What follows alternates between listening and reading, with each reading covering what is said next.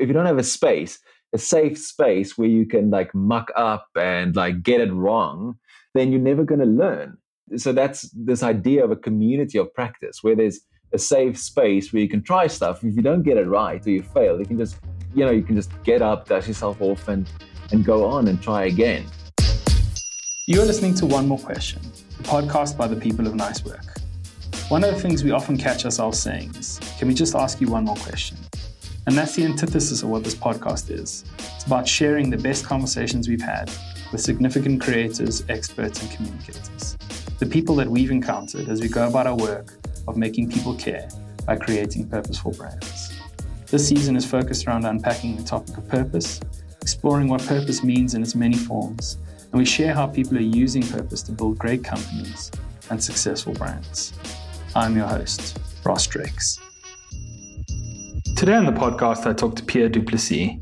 Pierre helps people do work that matters in this chaotic world. He's a speaker, educator, and author. In his words, he's the love child of Gertrude Stein and Jason Bourne with latent telekinetic powers. We chat about how it's our human nature to build things, and that we have an ethical responsibility with all of the things that we create. We talk about his work that matters and how it went from a ritual that formed a blog into a book and ultimately into a community. Enjoy.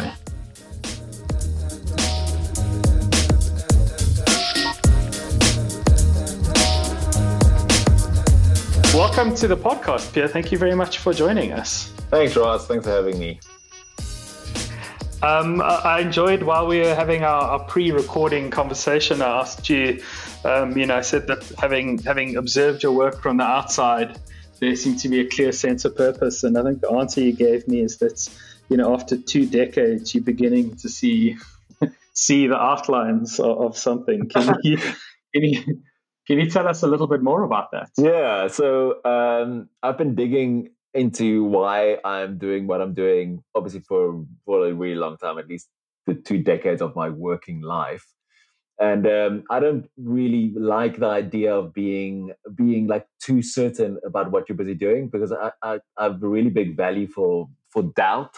I think doubt is like a really important part of just walking through life and walking through your you know career business whatever you have to continually doubt what you're busy doing so that you um, you don't get stuck in a rut so like literally con- continually questioning is this the right thing to do am i am i still doing what i want to do is this does this have the purpose that i wanted to have like continually asking questions and and doubting your own existence in a kind of a weird way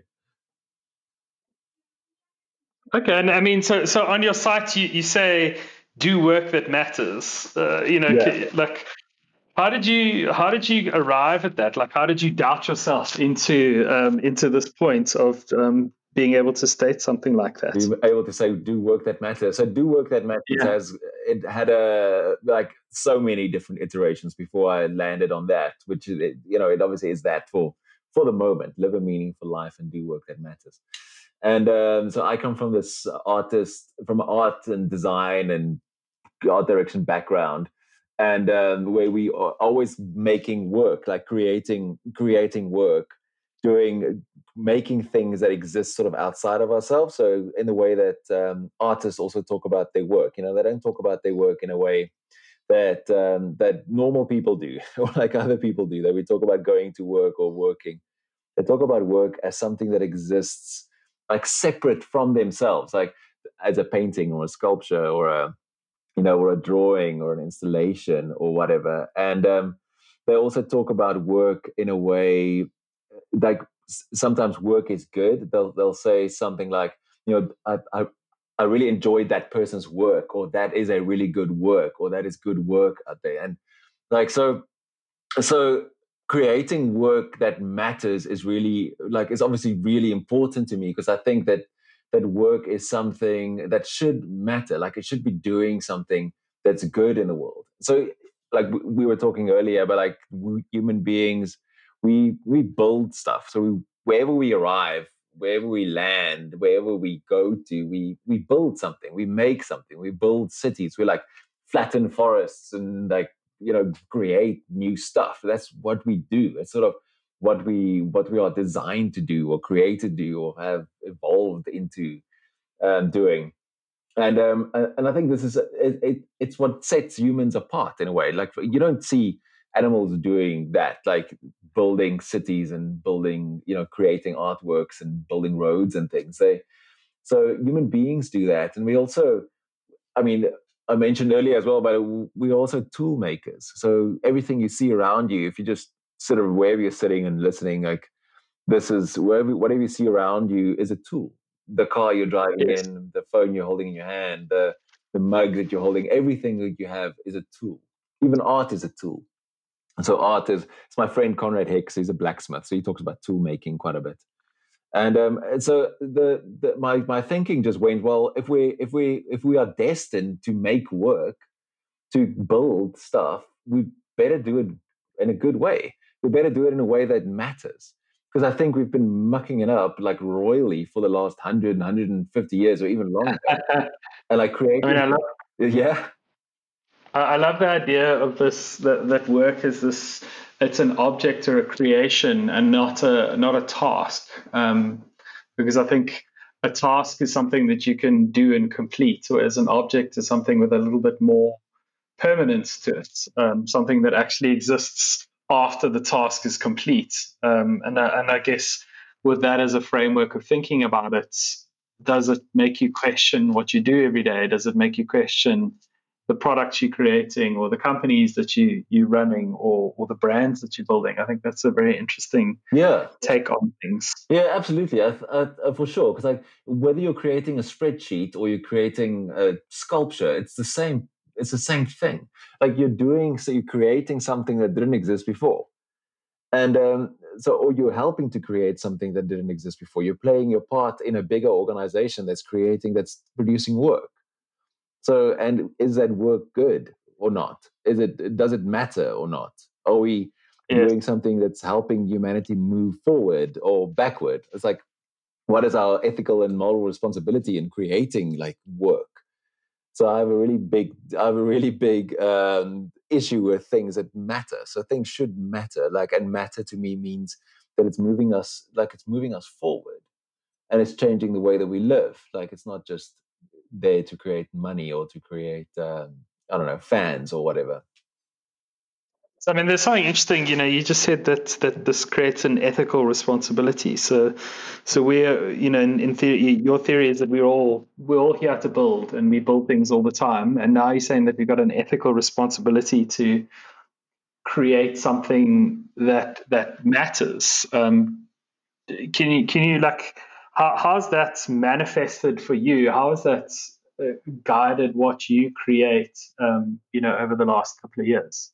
So for me, uh, what what what my work entails, or what I want to create, is I really want to change the way that people see themselves, and I I really want to change the way that um, change the way that people train for their lives, like the way that they develop themselves into becoming like a better human being. So that so I believe that everybody has something inside them that they need to be building something that exists within there that should come out that the world needs to see.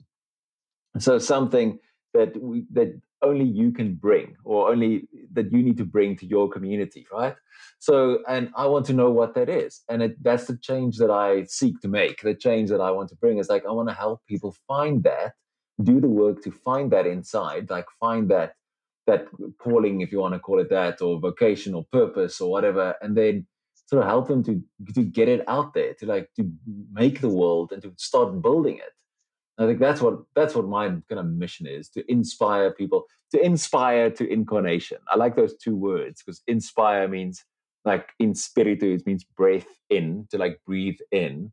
And um, that's a very kind of so I'm like a I've got like a theology and spirit spirituality background as well. So like to breathe spirit in and to think about inspiration as this muse or something that comes inside of you that you breathe in it's like just like this really freaking cool image. And then the opposite word to that or the extension of that is incarnate. So an incarnate means taking on flesh like carnivore flesh. So you have to breathe in the spirit and then like breathe out or eh, like or then incarnate the work so the work takes on flesh so i want to help people in that process like help them breathe in the spirit or the spirit the breath that's already inside of them like help that take on flesh so that they can create this work that that we will all go oh my word that's amazing i wish you did that sooner so how does I mean how does this manifest in the things that you create? Like what, what have you put this kind of energy into? Where do I put this? Where, how do I? So what do I? What I do is I, in the last kind of 10, 10 to fifteen years, I've uh, discovered training, like practices.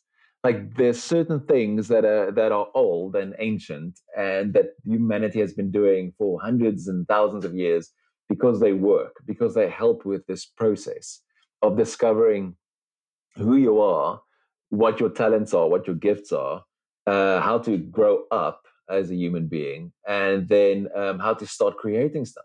So I've been digging into those things forever. Uh, things like meditation is like a really obvious one, and uh, journaling, and there's like going on a retreat, going in solitude, like all these, all these kind of you know sometimes uh, sort of woohoo kind of weird things that tend to be ignored by serious business people, and um, but these things are really important and they really help people become better human beings. Like discover who they are what they and what their purpose is and then that's like a good place to start creating work from. To then to then create work then that's true. So i teach people those practices. I kind of write about them. I um, try and get people to do them, try and form communities around these practices so that they can, so people can do them together and like discover them and kind of train together to become better human beings. So, I mean, I think there's something very interesting there because, you know, we at, at um, Nice Work have a few practices that we follow. Oh, yeah. um, so, so we have daily stand-ups and we share uh, things that inspire us, you know, and it, it's, it's these little rituals I think that are in organizations that can often create a culture, um, and that culture can often drive the behavior and the success or failure of an organization. So I don't think it just yeah. applies to to pe- like to to individuals. I think organizations can take some of this thinking too. Yeah. Uh, very interestingly, during this time, it's it's shown us even more as we as we move from being in a room together every day to being distributed um, these practices have become more important. Yeah. Uh, in fact, the, the meeting I was on just before this, or meeting is a loose word, was a thing that one of our designers started called catch up, which is just eating lunch together on a Zoom call. Oh, and it's cool. not like there's an agenda or anything, but it, it just it gives you a window back into that person's life. And, you know, like in that like in between time, there's something really, really special. So I think there is something yeah. really powerful in this idea of of practices that you can repeat. And yeah. I think it, it works on a personal level, but I also think it works for an organization. Like yeah. if you want to be innovative or creative, like what are the practices you're instilling that encourage and reward and and yeah. you know accelerate innovation and creativity? Yeah, no, for sure. Like I think I think at our very base, human humans are we are ritualistic beings and uh, ritualistic and ceremonial beings. So we we create ceremony all the time, and um, I think one of the big things that we've lost in our enlightened, so-called enlightened world, it's not looking very enlightened at the moment, but like in our so-called enlightened world, is we've lost ritual, ritual and ceremonies. Because um, because many people can't ascribe to the belief system that was connected to them, but the rituals are still really important, and they because they they they give a rhythm and a pace to your life and they give you some sort of you know a sense of stability. And like one of my one of my favorite answers to a you know the the that that that that ever irritating question what should i do? And one of my favorite answers to that question is um, like what does your tradition tell you to do? So like what is the rhythm that you should be that you should be following in a time like this?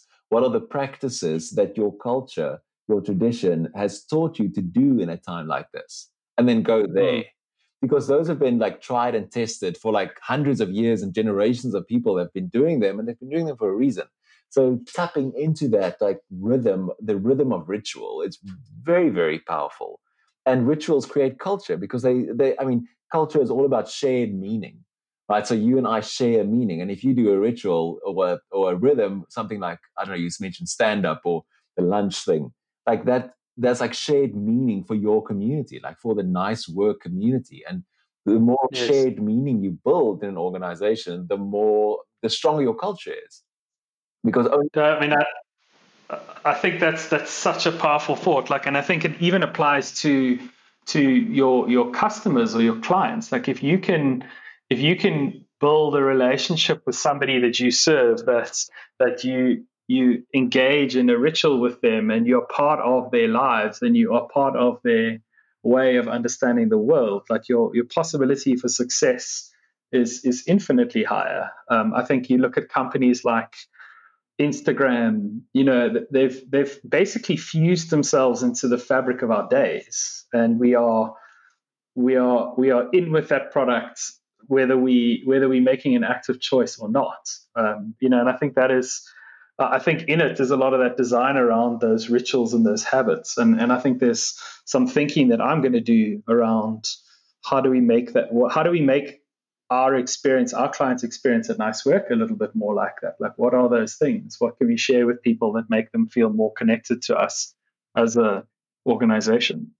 Yeah, no, for sure. Like I, um, because I think like the the the, the biggest thing that you can do, or the one of the most important things you can do, is you become part of somebody else's story. So, and when you enter into their narrative, then then you can stay there forever if you're continually helping them move forward in their story. And that's like one of my mm. big pet peeves with organizations is they keep on trying to get customers to join their story. And it's like, dude, nobody wants to join your stupid corporate story. Like, I don't care. Yeah. Like, I've got a story I'm living which is giving me meaning and purpose. If you join my story, like an Instagram is a really good example of that. Instagram is such a big part of my story because it's I show I get to share my story with the world, you know, or with yes. however many followers I have, or whatever. So they they've jo- they've joined my story. I'm not joining the Instagram story. That's like I don't I don't understand why people want to try and do that with customers. Like it feels it feels like colonization or something. Well, I, I, think it's I think it's just a natural human flaw that uh, you know we are are designed to talk about ourselves. We're designed to communicate about ourselves, and when we do, we release um, you know uh, like dopamine into our brain, which is a pleasure thing. So I think when the marketers sit around the table and they write the story about themselves and how important the company is and the work they do, it feels really good to them and it feels right. Um, the problem is it doesn't feel right to the people that they're trying to approach. Yeah. So when, when when you receive that message, you go, "But how do you help me? Like I don't understand. Yeah. Like, I, am going to move on now." Yeah. So so I think it is like a natural thing that we do. Um, we just I think when you're wearing that hat, you need to be cognizant of that and, and actually work against it. Yeah. So it's like you need a so you, so my mind immediately immediately goes to like uh, uh, what what practice would I recommend here? I often feel like a you know like a doctor prescribing things for people to do. So like I would really recommend like a, a compassion meditation or like a loving kindness meditation, so that you can understand that you're not the only person in the world. Uh, there are mm. other people. There are people on the other side of the screen or on the other side of your product. Yeah, so like you need to do some compassion training so that you can understand there's other people out there. I like that. I mean, the thing we always say to our clients is that that you know let's let's start from the point that nobody gives a shit. Yeah. Um, you know, so if we start there and and we use that as a filter and we look at everything that we're creating, is it going to make them give a shit? Is it going to take them across the give a shit line? Yeah. Um, and if the answer is no, then you need to to go back to to the drawing board and you need to to rethink things. Um, and very interestingly, I know you mentioned story earlier. So often it is exactly like you say, telling that story, showing people how what you do matters and how it can make their life better and how it can be part of their world. And that's what gets people to actually connect. Yeah, absolutely. People love a good story.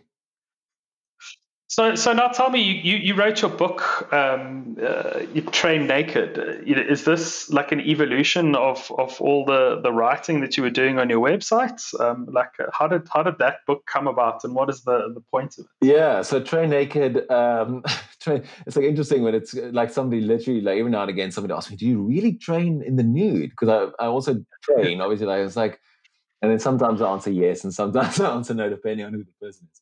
But um, uh, Train Naked is a it's 250 daily, I think 240, 50, I can't remember. It's like daily reflections that I've written over the past couple of years. So they're a, a, a rework of my. Um, the, I send out this daily email, this daily blog, um, and so it's a rework of those. It's like uh, we went through it, my editor and I, and we paired. Like we went through like a couple of hundred. I can't remember how many, and then picked like 200 and something, 240 or something of the ones that we thought were best, and then put them together in a book. I rewrote them so they fit better in a book, and then um, also organized them a little bit into three broad categories, and then added some extra practices and things at the end of it. So practices that people can do. So that's kind of the idea. So the Train Naked book is is a it works like a daily like a daily meditation or daily reflection. So the idea is that you you read it in the morning or you leave it by your toilet and whenever you go you can like read a page of it. So it's like it's designed to be to be read in like these little daily bites and they invite you to do something. So the the sign off line at the end of at the end of my email is get skin in the game which is which is the um, according to some historians i haven't found like proper proof of it yet somewhere but according to some people it's um, they're above the gymnasia in ancient Greece, above the doors. There used to be written the line um, "strip or retire." In other words, like get skin in the game. Like when you in you in here, you either you're either taking part or you're not getting in here at all.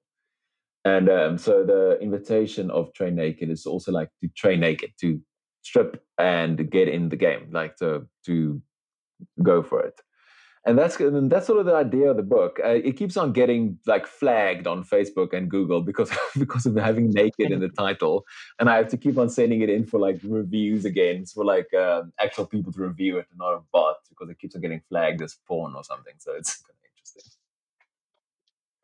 That's very funny. Yeah. So lessons for any aspiring author out yeah, there: don't like, put the word naked in the title. Yeah, uh, it, it, it works really well in a bookshop because like yeah. because the book looks yeah. different and it's naked, it's got naked in the title, so obviously everybody's going to look at it.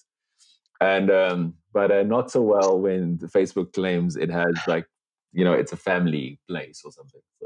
So, so, why don't you launch a digital only copy, which is Train Sans Clothes, um, and, and if that one will will do better. Train Sans Clothes. So, so now, I mean, it's, it's interesting that there seems to be like a like a path that you're following. You know, can you can you talk a little bit about this community that you've you've launched, um, Palestra? Palestra, um, yeah. So Palestra is like a, the next step in the evolution of my uh, exploration of work that matters, like meaningful living and work that matters. And uh, after writing the the blog for so many years, I realized, and I've always wanted to create this sort of a a, a community where people who band together and really want to dig into these practices can come together and then try them together. So and encourage one another and uh, we and and we're a place where we can go a little bit deeper where you can dig deeper into practices and go into them a little bit in more detail and like follow up on people like and keep them accountable. Because this so palestra is is a community of practice. So a community where people are allowed to do practices and to practice. It's a there's a friend of mine. Um, his name's Leonard Sweet, and he taught me this idea behind a community of practice. That that um, so he tells a story of his son. They live in the states, and his son um, had to choose a musical instrument to to practice on or to start learning over the summer holidays. And his son chose the clarinet and now they had to sit with his son um, and he was like i think it was like nine or ten years old at the time learning the clarinet for the first time for the three months of summer holiday and it's like freaking awful. It's like a nightmare. Like when you hear somebody play clarinet well, like I mean, playing it well doesn't even always sound that nice. Like playing it badly is terrible. And he said, like, well, why, you know, why do we allow him to do it? Because we want him to practice. So that if you if you can't if you don't have a space, a safe space where you can like muck up and like get it wrong, then you're never going to learn. So and so that's this idea of a community of practice where there's a safe space where you can try stuff. If you don't get it right or you fail, you can just you know you can just get up, dust yourself off, and and go on and try again. So Palestra is that. It's Palestra. It, the name, the word Palestra is the name of the wrestling school that's inside of a gymnasium, like an ancient Greek gymnasium. So it's sort of like and wrestlers in the ancient world were they were like superstars, like superheroes, and nearly like these demigods.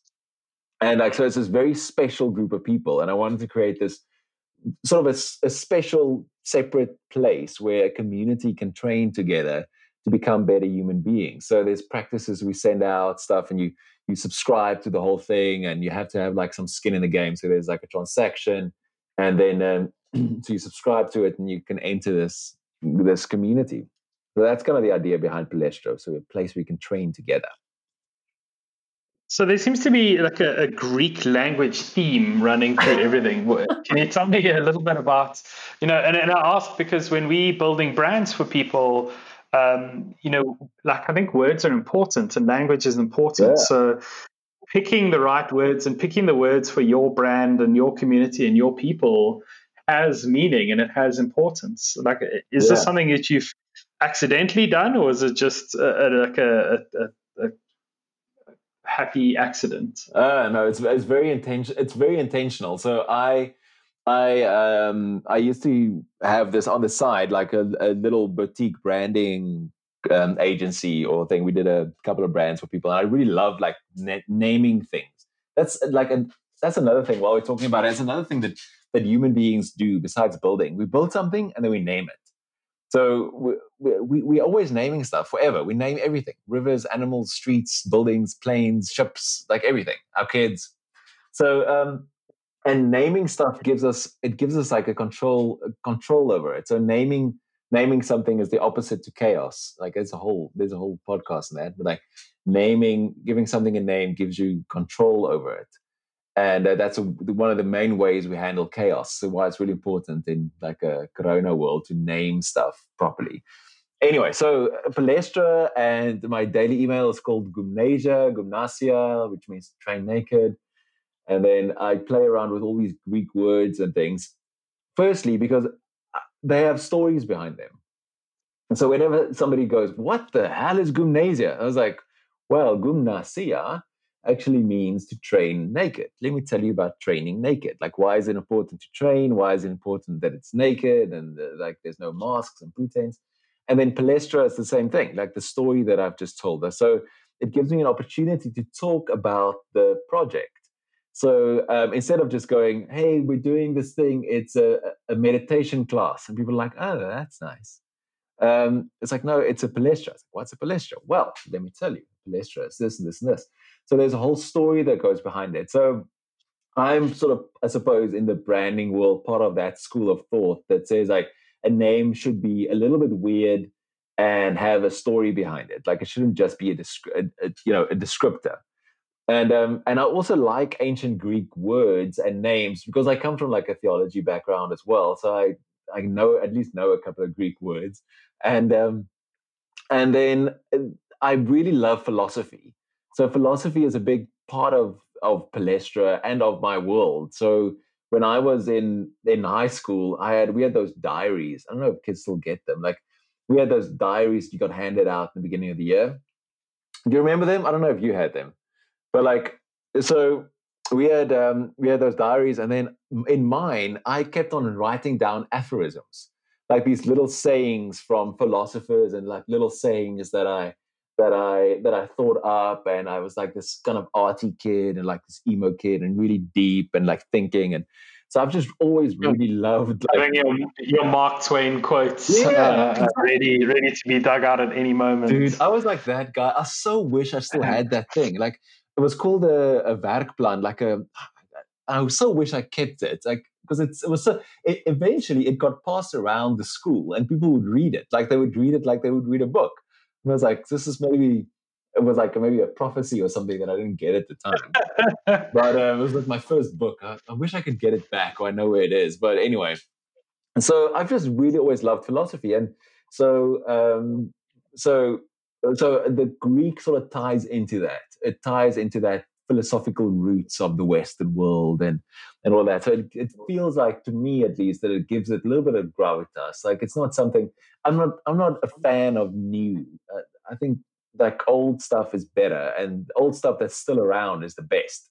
So if something gets reprinted and reread 2000 years after it was written, it's like you better read it because there's a reason that it's keep that people are reprinting it all the time. Yes. Uh, I mean, I really, I, I like that. I think there's something. Uh, what I really enjoy about it is that it's you you're very clear, um, you know, and, and it's not it's not inclusive of everyone. It's like I like this, this is my thing, uh, you know, I'm committing to that, um, you know, and I think that's quite a strong thing, which most people don't don't ultimately do. Yeah. So can yeah.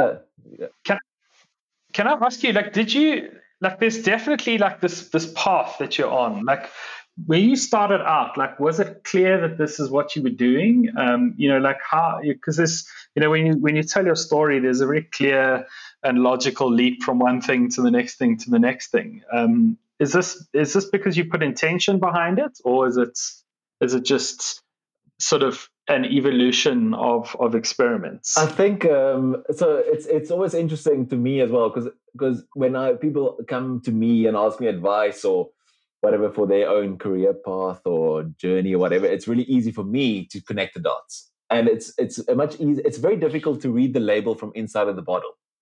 You know that like so it's for you know if you commenting you can see the clear path. It's it wasn't always that easy for me to see this path. Now looking back with mm. the benefit of hindsight i can go oh okay that makes a lot of sense. But i think anybody's path is like a, a continual reflecting and observing and figuring out what the next thing is what is it so for me like stuff is very i try and approach things in a very sort of intuitive way. So trying to sense and feel my way forward, what I should be doing next, what I should be exploring next. And whenever I've done something very intentionally, like I've decided this is going to be the path, this is going to be the goal. In five years' time, I'm going to be there and that. Like it has never, ever, ever worked. Ever. like mm. I've always like failed spectacularly when I've done that with a with a business or a project.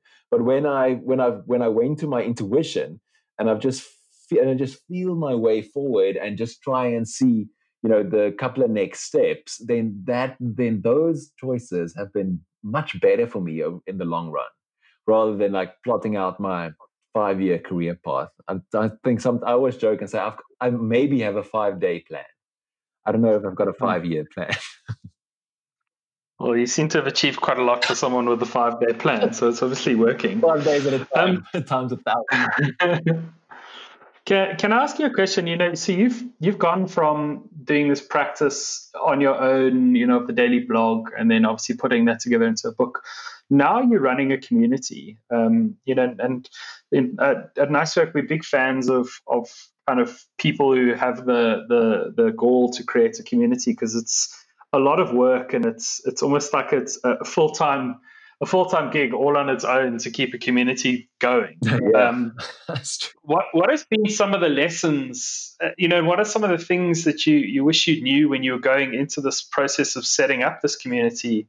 That, that would have made it easier for you or that, that you didn't really expect to happen. Can you talk a little bit about that as a as a thing? Uh, so Palestra is a, it's pretty young still, but um, the so I've been building communities for a really long time. Uh, it's uh, so connecting tribes together. I mean, there's that famous Seth Godin book, um, Tribes, which I love.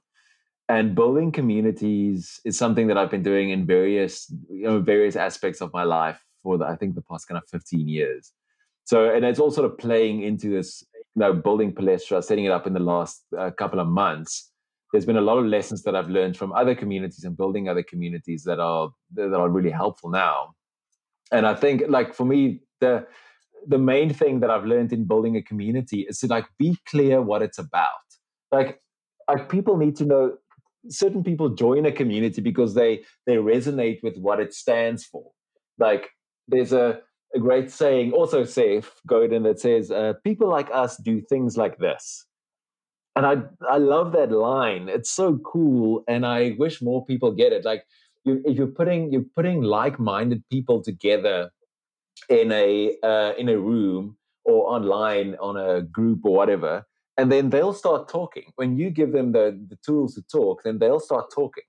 But if you can give them rituals and practices and shared meaning, like symbols and and symbols and rituals that they can share within that space, then that like that's the glue for it, which I think is really mm. cool. And then like so also the one of the biggest lessons I've learned is not to try and grow things too fast. Like so it's, it's like two things. Like don't it, it should grow organically, but you should make sure that it's healthy. And like because healthy things grow. So focusing on growth doesn't always work. It actually breaks it. Um, if you're trying to grow it too quickly, trying to grow it with steroids. If you're growing it organically, it takes longer, but it's a lot stronger.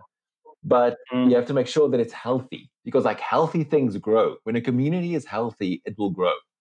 Like um, and so don't care about the growth, care about the health. I think that's like one big lesson that I've learned. I like that. So it's it's being clear, being very very specific who this is for, and and who, and I suppose implicitly who this is not. Yeah. And uh, not forcing growth uh, and not forcing forcing expansion at all costs. That you need to balance that with healthiness. Yeah. Um, I, I was something this morning. Um, there's a, a design company called Snask from Stockholm, and they've written a book called "Make Enemies and Gain Fans." Oh yeah, um, and I like that. Cool. They say that if you don't have enemies, you can't expect to have fans. Yeah, yeah. Um, which I think is such a cool thing, and I, and I love I love that you're very specific around who you are for and yeah. what happens there. Yeah, and I think that's a very good lesson for yeah for anyone who's who's got a company or a product or a service or a brand is being very clear on who you for and what you do because that allows the right people to find you yeah. and and value that you want to create for them. Yeah, absolutely. Because I think like and Palestra is very specific. Like it's it's it's a combination of practices and then there's philosophy in there and there's art in there and there's design in there and there's like innovation in there. So there's like these five things. So if you like new shit, pretty things, doing practices, and reading dead people like you're in like then like then you're one of us like so, yeah so that's those are the people that that that that like join the community it's like pretty things yeah crazy stuff dead people and like old ancient practices it's like you're in that's amazing. I mean, thank you so much for coming on the podcast. I think just to just to close out, like if somebody is interested in connecting with the community, how how do they go about doing that? So there's a couple of ways you can go. You can um, just go onto my website. Um, it's this is pierreduplessis.com or you can just like type my name into the Google machine and then it'll pop up. And uh, or you can go straight to Palestra. It's Palestra P A L A E stra.co.za and it'll take you to the Palestra page. But that's also my website. So on my website, you can subscribe to daily email and then you can get a feel for what everything is about. And uh, then eventually it'll introduce you to Palestra as well. But yeah, so that's gonna, and my book and everything is on my website if you want. Right. So, so I mean, apart from triggering my um, my dyslexia right at the end there, um, you know, that's a, a wonderful interview. Thank you very much for your time and thank you for creating the things that you do to hopefully make the world a, a better place. Cool, dude. Thank you so much for having me. It's been fun. Awesome. And we'll catch you in the next one. Okay. Bye bye.